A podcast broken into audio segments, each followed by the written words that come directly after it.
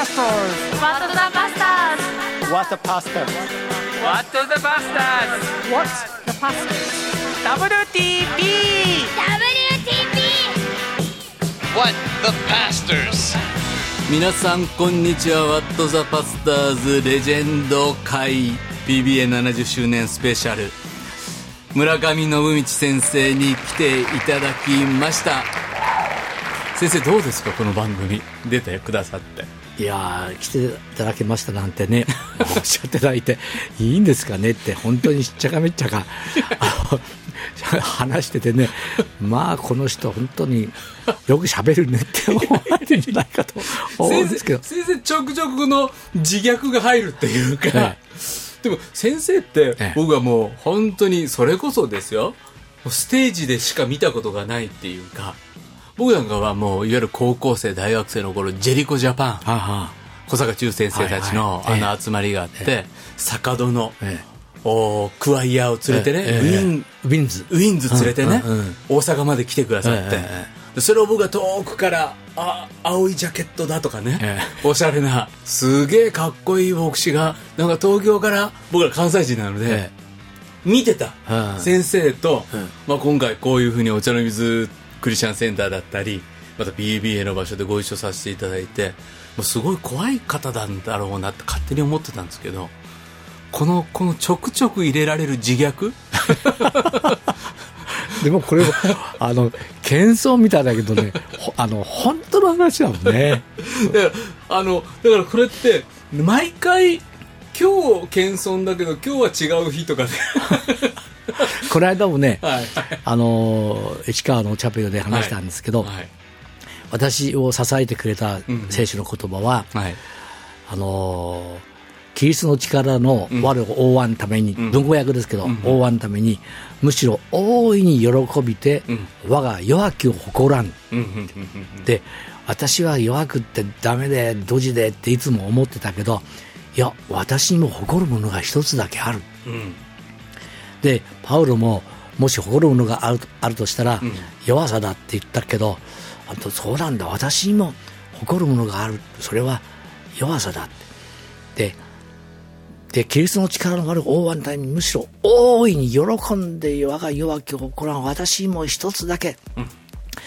あのーこれは村上先生の歌だってよく言われる歌歌に、地の地に等しかり、何一つ取り柄なしっていう言ですね。ね。それをね先生ねそれみんなが村上先生の歌だって言ってるわけじゃないのに 自分でこれは俺の歌だって言っていかないじゃないですか。いやいや、もう、本当にそうだからね、あの皆さん納得するんじゃないかと思うんですよ。だから、あー何も取り柄がないのが私の取り柄だっていうふうに開き直って、うん。だから、ああ、弱さはやっぱり神様の恵みなんだ。って。うんで弱いからこそ私はこうやって支えられて生かしてもらってるんだって本当に弱いと分かってるのかって言ったら本気で祈れって本気で勉強しろって本気で取り組めっていうことですよね。なるほどただ弱い弱いって言っててうんうんうん。かっこつけてんじゃなくてうんうんうん本当に弱いと思ってるんだったらん。あの死に物狂いであの祈れだからだからそういう意味では弱いとか先生、まあ、僕いやもう言葉が間違ってました。自虐じゃなくって本当に弱いものを拾ってもらったんだからそう。そういう意味ではイエス様に対してはずっと本気でいろと。そういうことですよね。おっしゃってくださったらそういうことだと思うんですね。うんうんとにかくその信仰あるなしにかかわらず、私みたいなあのダメな人間はいないって本当に思い込んでいて、うんうんそしておイエス様を信じても、んうん。自分の能力が特別開花していくっていうのじゃなくって、ダメなものはダメだと、うん。やっぱりダメなんだなっていうことがいっぱいあったわけですよ。ん。特に小林和夫なんかと一緒に勉強してて、ん。ずば抜けた彼と一緒にいると、なんだこれはっていうふうにね、思わざるを得ないような、でも、あのー彼にできないことを、ん。神様は私にきっと何かさせてくださるに違いないっていうふうな、あの意味で、え私しかできないことがあるに違いないって神様は分かっててそう思って私を呼んでくださったんだから、あのーっていうふうなね、だんだんいい意味ではでも悪い意味でも開き直ってっていう感じでね、うん。でも先生ね小林和夫先生そして一個下に松木先生とかいて、まあ、これから日本のホーリネスどうしていくかみたいな、うんええ。そんな同い年の牧師とどんなこと喋りながら今のこの87歳まで。それはね、ん。本当にキザに聞こえるかもしれませんけど聖書の話ばっかり。うーん。もう本当に聖書ってすごいよな。じゃあのな、俺今日教えられたのこの言葉なんだけどさ、俺、あの発見したのはこれなんだけどさあって、三人で興奮して、あ。聖書の話。はであ、えー、家内も、もうあんたたちの話は聖書の話だけよねってよく言われてたけど、こんなに聖書の話で興奮するものかっていうぐらい、話は尽きないっていう。伝道集会これ喋ったんだって言ったら、うん。そしたらもうお二人とも、ん俺だってやってるとそうそうそう。俺が発見したのはこういうことだと、それは深いなみたいな、うんうんっていうのをずーっと、じゃあ次の箇所になったらまだそのお互いが話し合うっていう。そうですね。そういう面では、あの、お互いにリスペクトし合う、し合いながらっていうのがありますね。すごいですね。やっぱり小林和は私にないものがあり、松木雄三には私にないものがあり、でも彼は、やっぱりお前は、あの、上空を見てきた人間だけど、でも、牧師の子だよなって私たちにはないものを、お前は持ってるよなっていうふうなことを認めてくれていたりして。それ、それちょっともうちょっと聞かせてください。先生は、だから小林和夫先生も松木先生も、先生は何持ってるっていうふうに言ってたんですか？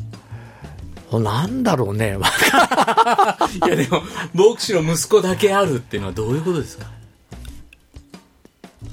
いやー、自分でわからないね。時々そう言ってくれた、くれたけど、うん。そうかなって思うようなことで、うーんやっぱりどっかは背景的に、あの、キリスト教的、聖書的、そういうふうな信仰の中で培われてきたようなものが、どこかに、あの、結局あるんだよなってことが限界に感じられるのか、あの人への触れか触れ方とか、ああ、なるほど。人の話の聞き方とか、なるほどね。あそういうことに、えー感じられたのかというあ言い方を、まあ、時々してましたけどね。うんうん、だからあの僕も学生伝道20年やってきてやっぱり牧師のして子供たちが刑事局加わるわけですよねでそういった時にやっぱり牧師の子供っていうのはまあうんそんなに家と教会別々っていうわけでもない中で育ってくるから傷ついてることも多いんだけど、ね一方で教会の機微っていうか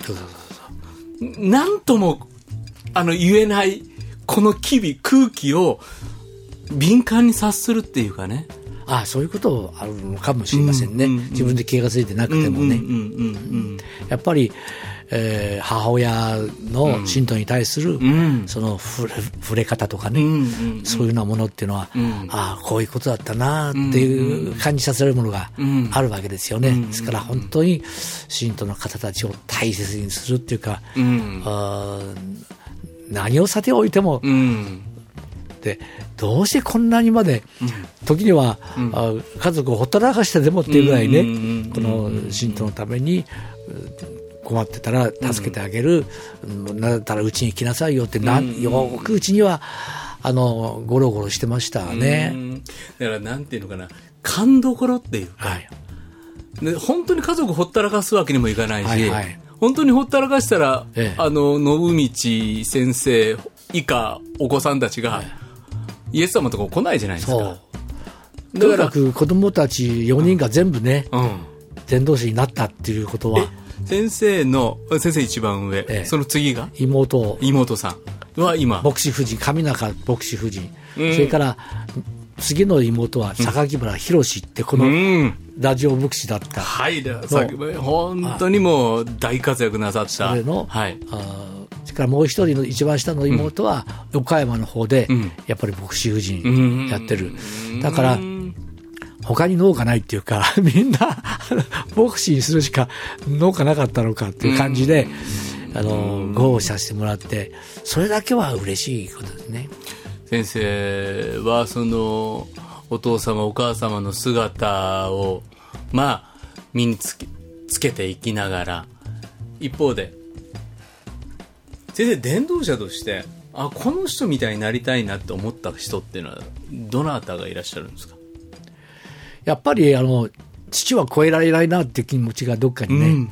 あのーずっとやっぱりありますね。うん。父の本当に経験な、真面目な、真実な生き方、信徒のためなら、その、惜しくはないっていうふうなね、本当にえー生き方をしてた父を、私はやっぱり超えられないなって、説教に対する姿勢でも、本当にコツコツコツコツ勉強をして、そしてきちんと、完全完全健康を作って、私などはもうそういう完全健康っていうのはあんまりほとんどね、あ作ったことがない。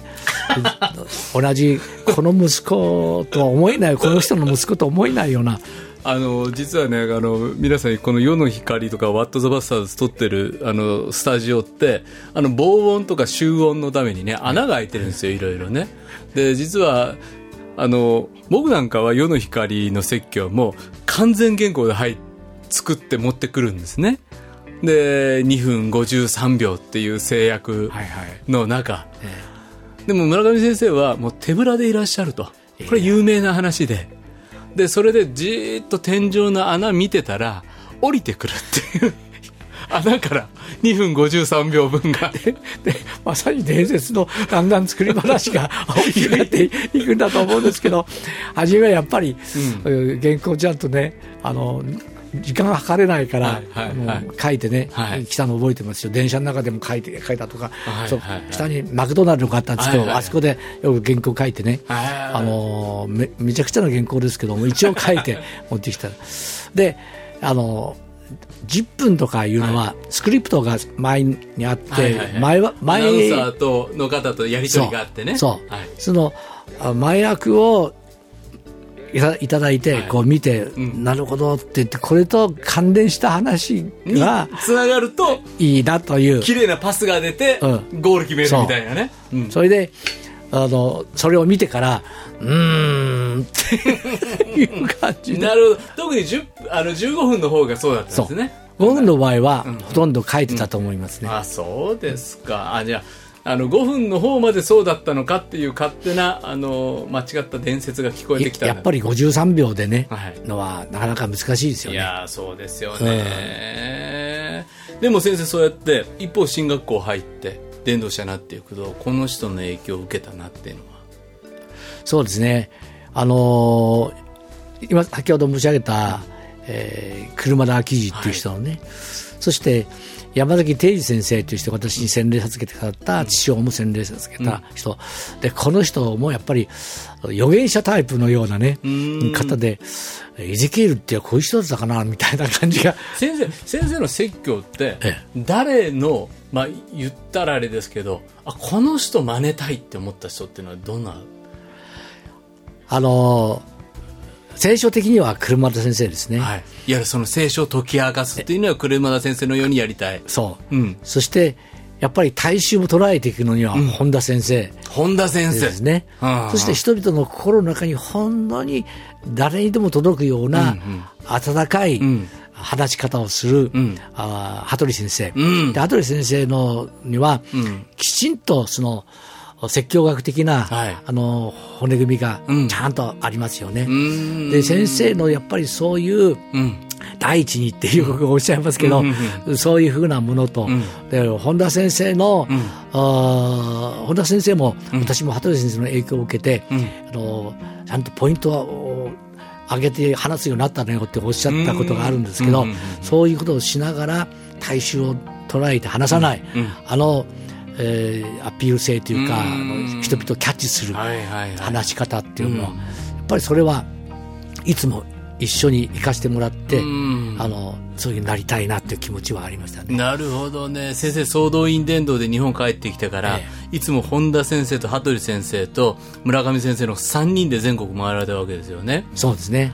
やっぱりこの羽鳥先生っていわゆる今の進学校でいうと聖書宣教会の最初を作った方だはいったり、はいはいはい。でそういう意味では非常に神学的な方だったんですよね、はいはい。で聖書を神学的に捉えるとはどういうことか、でそういう意味ではやっぱり羽鳥先生の聖書をちゃんと解きながらもなおデリバリーっていうか。人々の心の火種っていうか、はい。なんですかね、あの柔らかさと温かさが、今もね、私 CD 残ってるので、聞いて勉強したりとかするんですけど、やっぱりう、ん。説教はひ人って、うん。あの言われてもいいと思うんですけど、羽鳥先生のはもう人格信仰そして先ほどのその聖書のを背景とした学びと生き方、えーそれがトータルになって人々にこう伝わってくるんだと思うんですね。ですから、本当にその、説教学的にどうこうのテクニカルのことではなくって、せまさに説教っていうのはその人の生き方や聖書の読み方や信仰の体験の仕方や、あの人への考え方や捉え方や、そういうもののトータルなものが、うんうんうん。説教という形でこう出てくる総合的な表現も、その人格そのものが出てくるもの。そうそう思いますまあ、そういう意味では全部がバレるっていうか。そう。ですから、わ、悪く言うと、あの、私、せ説教はダメでってね、説教はダメでっていうのは全部ダメっていうことだ と思うぐらいですよ、自分ができるという意味ではなくて。いやいやいやいや、だから説教ダメでって言って逃げちゃダメだと。うん。説教ダメだったら全部ダメだってことだぞと。全部ダメだ。うん。ですから、あの、うちに、あの、あるものしか出てこないわけですから、はい。でどれだけのものを内側に与えられているのか、神様からね。そう与えられているのか、やっぱり聖書の学びがどれだけ内側に蓄積されているのか、どれだけ自分自身の魂を掘り下げているのか、うんうんうん。どれだけ神様の恵みというものを豊かに経験しているのか、人々に対する本当にこう洞察というか、あー愛愛というか、そういう思いやりというか、そういうものをどれだけ持っているのか、いうようなことが、あの全部凝縮されて、決してごまかしが効かない、その短い短いお話の中にあっても、それが全部トータルに出てくるものだと思うんですよ。はい。それからさっき、誤解されると困るけど、説教はダメだってことは、全部ダメだって、これは謙遜でもなんでもないんでね。うんですから、あのー私はやっぱりえー人格そのもの、その人そのもの、それがあの説教にすべて現れてくるというふうな思いを、あの持たされていて、うん。で、えー自分が粗末だなと思うのは、やっぱり自分自身が説教が粗末だなと思う時には、自分自身が本当に粗末なんで、うん。今あのなんかあー学びの足らな足らなかった頃や、あのいろんな経験やなんかの浅かったことが露呈してくるような感じで、はいもう今となっちゃ説教するの怖いというかねそんな感じがするんですよ。でも先生ね、今、すごく僕ら、次の時代の牧師に大事なことを話してくださったなと思うんですけど、だって僕らは何にもない、誇るもの弱いものしかない、自分の弱きしか誇れない。でもイエス様が捉えてくださったから、そのイエス様に対しては本気でいる。もうこれはイエス様との自分とのことなのに、いや、自分説教ダメなんでってなると、それイエス様ダメなんでって言ってることと、同じことだと。先生、今、ガッとおっしゃってくださった、恵みとは何か何とかとは何かって、うちにあるもの、それ全部イエス様がくださったものなのに、それを説教ダメだっていう言葉で全部否定するかのようなことを実は言ってんだぞっていうことを、そうですよね。だから、あの、逆の意味で、キリストの力、力がある私を追うためにということと、キリスト我がうちにあれて生きるっていうね、やっぱりキリストがうちにあって生きてて、だからこそ自分は生きてるんで、自分がもし話すことがあるとしたら、ひ人々にもし与えさせていただくことがあるとするならば、全部キリストじゃないですか、はい。キリストから与えられたもの以外にはい。何があるんですかっていうね、そういう意味では、やっぱりあのキリストを誇るっていうか、自分を誇るんじゃなくて、キリストを誇る、キリストはこれだけのことをしてくださった、これだけのものを与えてくださってる、キリストのことを考えたら、もう本当に血が湧いてくるよというようなね、そういうような思いの中で、やっぱり、あの伝えていくっていうかね、当たっていくっていうか、うそういうことが、なんだろうなというふうにね、自分で思いますよね。先生ね、この説教者村上信道っていう人生は、先生にとってどういう人生だったんですか？今振り返ってまだまだ先生これからも先生の背中見見せつ見させていただきたいと思ってますけど説教で生きてきたっていうのはああそんな大それたことは言えませんけれど、うん。あのー神様がね、うん。こんな卑しいものにね、うん神の言葉をね、うん。託してくれているっていうね、うん。私のこんな拙い言葉を通してね、もものを通して、神様の言葉を相手の方に伝達させてくださるというふうな、そんな役割をね、神様から信任されていただいているなんていうことは、もったいないというか、こんなありがたいことはない。その人生を与えてくださった。これは自分で選び取ったんではない。自分でお願いしたんでもない。それを、こんなもう自分に愛想を尽かすような人間を選んで飾って、そして、あの、大丈夫だよっておっしゃってくださるだけではなくって、何と言っても神の言葉を託してくださって、神のことをスポークスマンとしてね、そんな大それたスポークスマンとして、神様の身胸の一端を御言葉を通して語らせていただける自分の言葉で語ることなどには何の裏あの根拠も裏付けもない。けども聖書を裏付けにして神の言葉を裏付けにして、神様はこうおっしゃってるんだよねっていうふうにしてその大胆に確信持って語ることができる、他にこの世の中で確信持って語れるものなんてないと思うんですよね。けど、あの自分になんかあるからではなくって神の言葉には権威があるという力があるというその神の言葉に信信頼してそして神の言葉が語られるところには精霊が働いてそして人々の心の中に働いてくださるというねそんな技の中に生かしてもらってきたという。もうこれだけでねじ十分自分の人生を与えられたというふうに思ってますね、成功したか成功しないかとかいうようなことはもう分かりませんけれどもね、神様、ありがとうございますっていう、十分だった。あ十分だったね、うーん。だからそういう面では、うん欲がないね。うん。いや本当になんていうんですかね。さっき先生おっしゃった中でね。こんなに確信持って語れるものなんて他に世の中ない。そうですよね。もっとね確信を持って語れるように語ってる言葉はいっぱい言葉が今世の中に溢れてるわけで。でそこの方が確かさであるかのような言葉に。聞こえてくるけど、うん。聖書こそが胸張って喋れる。自分には全然根拠ないけど聖書だけは語れるんだっていう僕やっぱり伝道者っていうことをやらせてもらえる唯一はもう聖書っていう根拠っていうか確かさの凄みっていうかね、まあ、しかもこんなものをこんなものを用いてって自分のことを見て思いますけどでも大伝道者村上先生がずーっと18歳から87歳までそこに生き抜いてこられたっていうのはいや、ね、生き抜いたっていうとかっこいいですけど、あまさにここれしかない。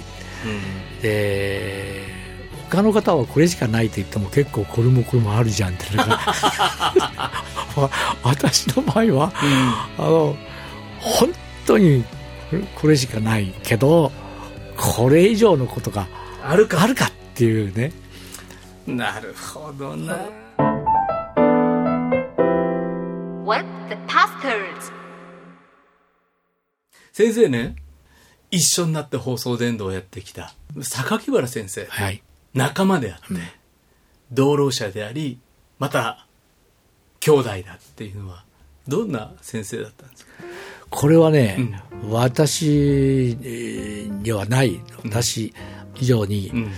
たださ賜物とか才能とかってなくて、彼はね、本当にキリストバカっていうかね、うん。本当にバカなやつでした。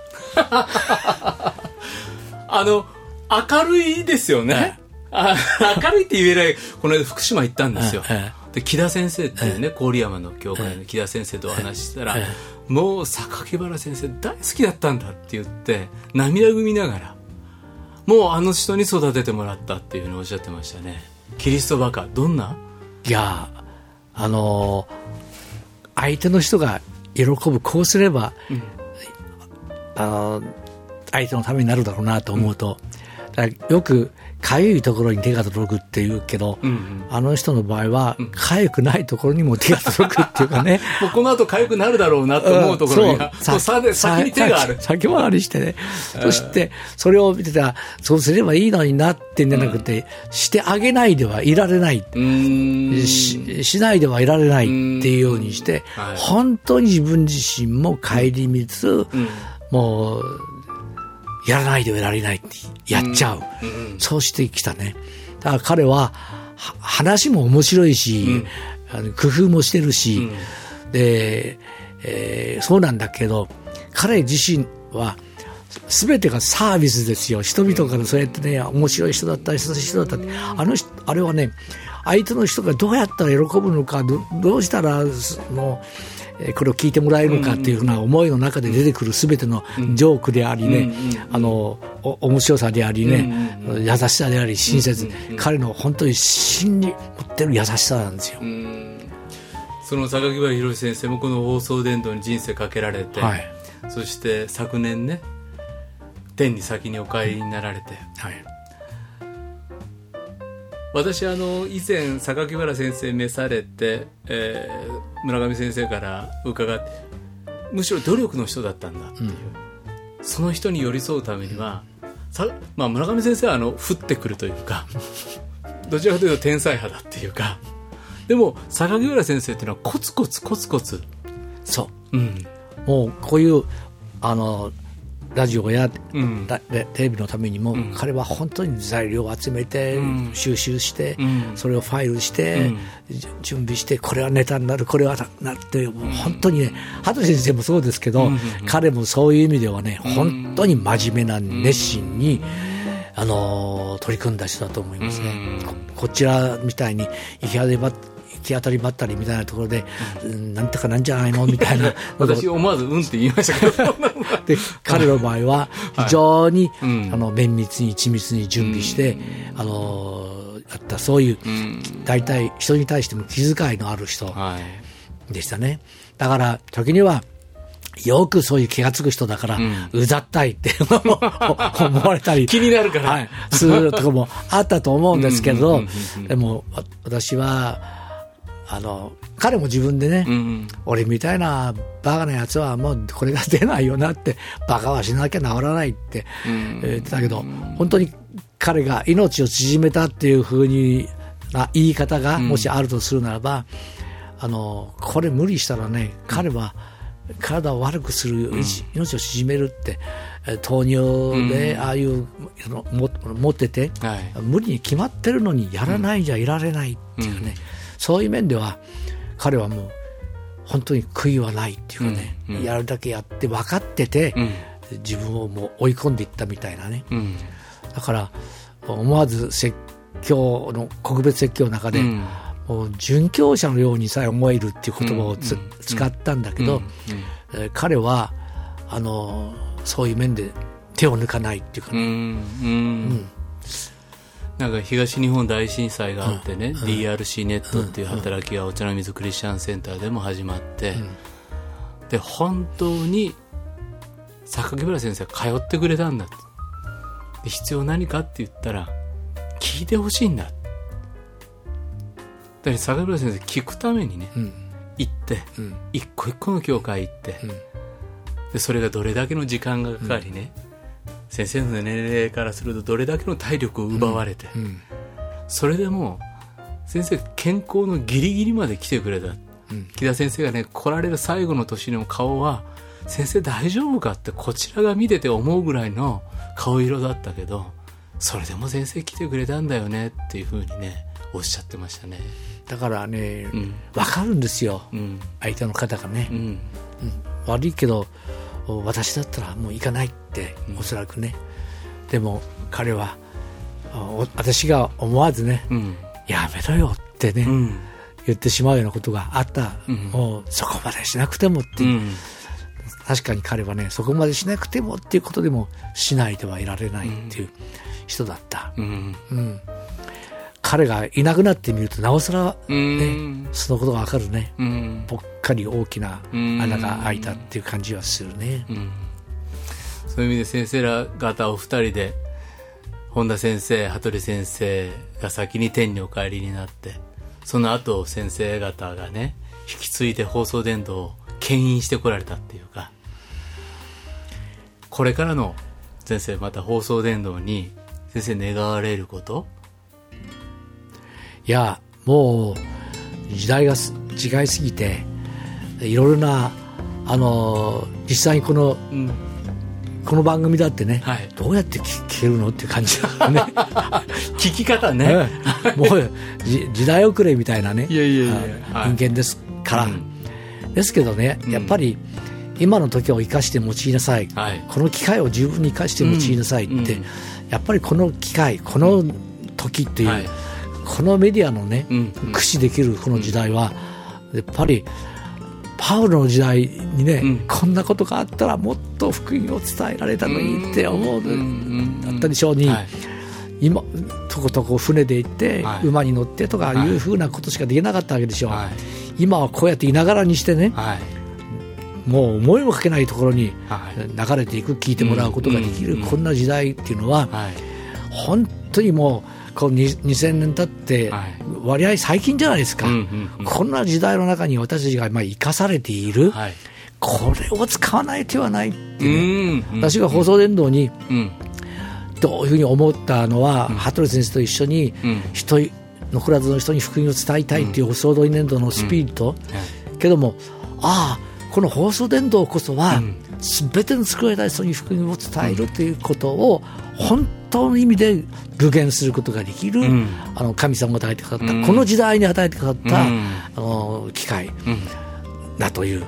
だからそうだ私もこれにかけようと思ったのは、うん。そこからこうつながってあの来てるんですけどね、うんうんで今のこの進み方っていうのは、それこそ私にも理解を私の理解なんかはるかに超えた、ん。こういうなところに来てますけど、はい。だからこそ、これを最大限にうん。世の中のためではなくってこの福音のために神様が備えとってくださるメディアに違いない、うん。ツールに違いない、うん。これを生かさない手はない使わない手はない、これもしなかったら、これは教会の責任だというふうに思うんですよ。ですから教会も PBA から頼まれて、えーしょうがなくてじゃなくって、これを今ね、教会が自分の働きとして、技として受け止めて、積極的にやっていかないでどうするんですかっていう、これはもう本当に与えられているチャレンジ、もう神様からね、あのむしろこれでもか、これでもかというように与えてくださっているこの機会だと思うんでね、これを最大限にね、どういう形であっても生かしてほしいと思うね。この番組だってね、思いもかけないね、はい。いろんな宗教はい。の番組もあるはい。中で、ナンバーワンね、はい。結構1位。で。ね1位で聞いてくださってる人がいる、わあ、暇な人もいるんだなって、怒られちゃうけどね。いやいやだけどね、はい。ありがたい、そういう人たちがい。るというね、そうですね。これは貴重ですよ。そうですね。うんだって、戦後ね、えラジオなんて、ええまさにもう一番のメディアじゃないですか。え一番トップメディア。ええでそこでテレビが始まって、はい羽鳥先生がもう頭下げて頭下げて、これが教会の伝道のために必要だ。えはい。そうやって頭下げて回ってこられた、そのい一人でも多くの人に、ねパウロが伝えられなかった、顔見て伝えられて、先生だってその頃太鼓叩いてね、そうそう。上野で、それでは届かない人たちが、うん。このラジオだったら伝わる。テレビだったら映像まで伝わる。それだったら、一人でも多くの魂に届けるために、やんなきゃいけないと。そう。そして先生人生かけてこの放送伝道かけてこられた、今はうん。すぐに成果が見えたりうんうんね、ということはないとしても、ん。このまかれた種はね、うん。うんやっぱり精神あるように私の言葉は虚しく地には帰らないってね、これだけ神様の御言葉がうん。語られてまかれて、あのもう染み込んでると思うんですよいろんそうですよね。なところにね。ね。それがブワーッとね。と広がる瞬間を。あでも先生ねあのインターネットは国境も越えるじゃないですか。あそうですよ一気に世界までそう。テレビのお電波やラジオの電波では届かなかったところまで今行ける。この番組も実は三ノ瀬の方が聞いておられたりとかサンタクララにヘビーリスナーがいたりとか、ええ。そう。ねえ。そうですよこれ。多分この放送ねサンタクララのね教会の方が「おお村上先生だ」って言ってリアルタイムで聞けるっていうのも、ええ。これはすごいメディアですよね。本当ですよね。う、ん。こんなこと想像もつかなかったはい。ことが現実に起きてるじゃないですか、はいはい。でコロナのこういう時代で,、はい。でおオンラインでしかできないっていう、でオンラインだからっていうので、この聖書ここのお茶の水聖書学院の,、のクラスだってそうですそうです。外国で私のクラスもあのカリフォルニアの方聞いてくださってたりとかね。ねえ。出席してくださったりとか。はい。ほんのちょっと前まではい考えられなかったことですよ、そうですよね。だからどんな時代でもどんな状況でも、うん。神様は逆手にとってでもうん。生かしてくださる、ん。だから今の時を生かして用いなさいって生かすべき時は、無駄な時はない、うん。時が良くても、悪悪くても、人間が考えて良くても悪くても、神様の時には良い悪い時なんかありゃしない、うん。これを生かしてっていう、そういう意味でおぜひ頑張ってほしいと思う。しっかりやりなさいと。しっかりやりなさいと。良くても悪くてもはい。しっかりりやりなさいと、はい。聖書の言葉です。はい。今でもそのしっかりやれっていう言葉をなんか先生からあーいただいてそしてしっかりやりたいなと思いました。こんな機会をね、はい。与えてくださって、うん。えーこの年してね、はい。特に忘れられても消えてしまってもあの不思議ではないのに引っ張り出してくださってえーなんかあー喋りすぎた感じでなんか唇寒しの感じがしないともないですけども。まだまだお聞きしたい聞いですよ。てくださってありがとうございま。ますだまだこの村上先生という伝道者がどうやってでもねたくさんのこと話してくださってありがとうございました。もうねあの出ていただきたい出ていただきたいとダダをこうねあのこれ以上言ったら怒られるかなと思うギリギリまで言って。でもねちょうど70周年だったので、あそういう面ではね、はい。タイミングとしてありがとうございました。まあ、70周年だからしょうがないか出るかいや、そういうことではないですけど、あのー大島先生にね、家まで車で送ってもらったりするのでね、そうなんですよ。僕ね村上先生まあまあコロナのこともあって、ええ。先生ねあの電車で返すわけにはいかないっていう。でそれであのお送りする時にまあ今の米田先生の話とかね、車では秋地先生の話なんかも伺って、先生これを WTV で喋ってもらえませんか？みたいな上の時代の話とかね、えでも今回は「沈め!」っていうバプテスマの話を初めて聞きましたし。幸子先生に先生から手紙書いたっていう話も初めて伺いましたし。ー本当そういえば話したことないね。本当になんか改めてイエス様なんだと。もうイエス様に捉えられそしてキリストから受けたものただそのキリストをから受けたものを委託されてね信じてもらってそうですね。うん、語れって言われた。こんな光栄な人生はもう俺十分だっておっしゃるね。はい。いやかっこいい。いや先生本当にかっこいいっす。まあそうしてね、そういうあことをさせてもらったのも、あの、教会のあ理解があってね、あー。謝罪があってね。そうだ。坂戸時代の話もまだ聞かなきゃいけなかったですね。いやいや、あのー坂戸教会があればこそできたっていうことがありますよね。あー。普通だったら、もうちょっと教会のために一生懸命やってくださいよそうそうそう。って言われる。そんな外行ってちゃダメですよって言われる中で。あだからねもうそうは言わないってはい。言ってくれてね、うん。私たちが日本の選挙に村上先生を送り出しているんだっていうふうな、あ意識で、うん。あっていうね。足を引っ張らない。はい。うふうに言ってくれてい、すごいだからそういう面ではありがたかったですね、うん。あんまり私が一生懸命やらないでいる間教会は一人で伸びていったっていう もありますけどね。ありがたい話だと思います。いい副牧師やね、はいあの助けてがたくさんね、うん。ありましたし。なんかそういう方々から村上先生の話も聞いてみたいですね。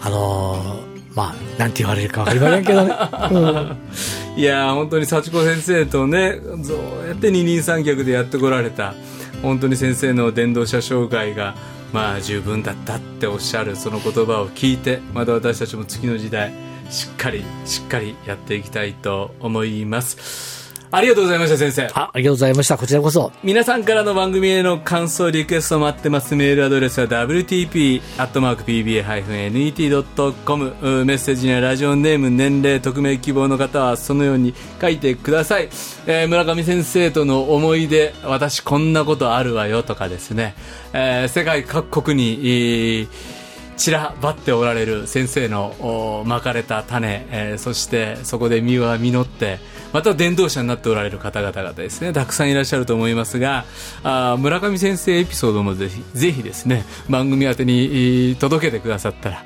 あ皆さんの知らない村上先生をですね、また紹介したいなと思います。ツイッターをハッシュタグ WTV7 でツイートしてください。番組はポッドキャスト、そして聖書チャンネルブリッジでも公開しています。PBA のホームページからも番組聞くことできますので、えーぜひアクセスしてみてください。先生、最後リスナーの方にちょっと何か？そうですかこれを、えー聞いてくださる方がおられたらあのー結構これ面白いよって他の人にもねはい。そして世の光の他の番組が、はい。あのなされてるっていうことを、うん。ぜひこのついでに PR してくださって、はい。たくさん聞いてくださると嬉しいなと思いはいますね、、世の光は特にクリスチャンではない方に届けたいと思って作られているラジオ番組ですのでそうですね。本当にこのラジオ番組通してイエス様を救われる方が一人でも起こされていくようにこの働きをお祈って支えていただきたいと思います。それでは今日の「ワット・ザ・パスターズ」大島重則と村上信道でした。ではあー次回もまた皆さん楽しみに、えーお待ちください。さよなら。さよなら。この番組はラジオ世の光テレビ「ライフライン」でおなじみの PBA 太平洋放送協会の提供でお送りしました。